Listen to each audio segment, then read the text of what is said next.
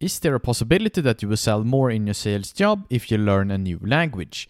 Just imagine if you are a foreigner in a country and you get into the sales electronics store, you meet with a nice person who asks where you're from, and almost like a click of a button, he starts speaking with you in your native language. Wouldn't you be impressed? Welcome to Steady Improvement, the place where you level up your sales skills and achieve your sales goals. In today's episode, we're going to talk about the possibility to learn another language and if that will help you being able to sell more just because of that fact. We can guarantee you that you will start selling more if you start being aware of what we'll be talking about today. Okay, so just think of it in this way. If you are a foreigner in the country that you live in and you meet someone that speaks the same native language as you do, you instantly like them more for that single reason you get the feeling of belonging, which is very positive, and it creates almost an instant connection.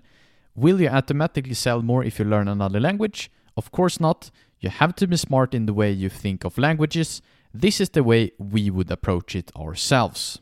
We would first off think all the clients we meet on a daily and weekly basis, what countries are they from?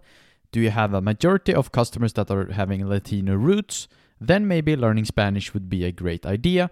Or do you have a lot of customers that are speaking French? Or you might have customers that are from China and learning Mandarin might be a good idea.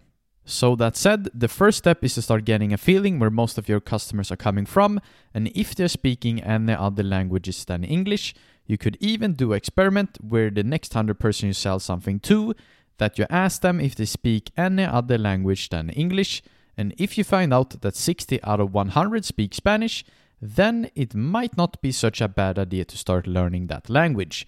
Or even more interesting is if you ask 100 customers that you didn't manage to sell to if they speak another language, because in the end of the day, as we stated before, we want to sell more, not just improving the customer experience for our customers.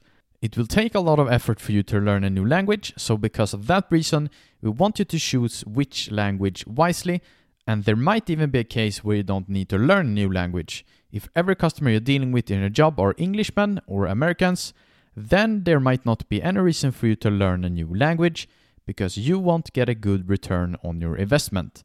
So, to summarize it, we would approach it in the following way. First, think if you're meeting with a lot of customers on a daily basis that seems to have any foreign heritage. Two, if you get the feeling that there are many that might be of foreign heritage, Ask them if they have any other languages that they speak. Say that the firm you're working at is having an internal survey or something like that as an excuse. Third, evaluate how many people that speak another language that you're able to make a sale to, and more importantly, how many of those you didn't were able to make a sale from did speak another language. Fourth, decide if it's worth learning the new language that the customers you weren't able to make a sale to has. Our take on this is based in the volume game.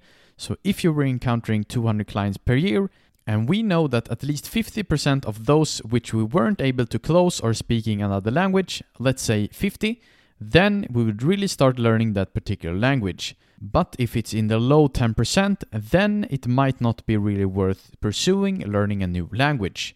And now, if you have come to the conclusion that it is worth picking a new language, Pick the one you want to do and keep on grinding. Implement a daily habit of learning the chosen language. A really pro tip here is to take a vacation to a country where they speak your chosen language to learn a lot faster. The best way to learn is to be in an environment where the language is the first choice.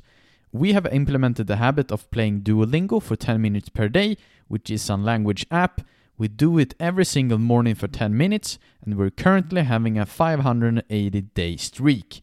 Catching! Give it a try and see more money coming your way. If you found this episode valuable, it would mean the world to us if you would like to take a few seconds of your time and rate the show. Until next time, peace!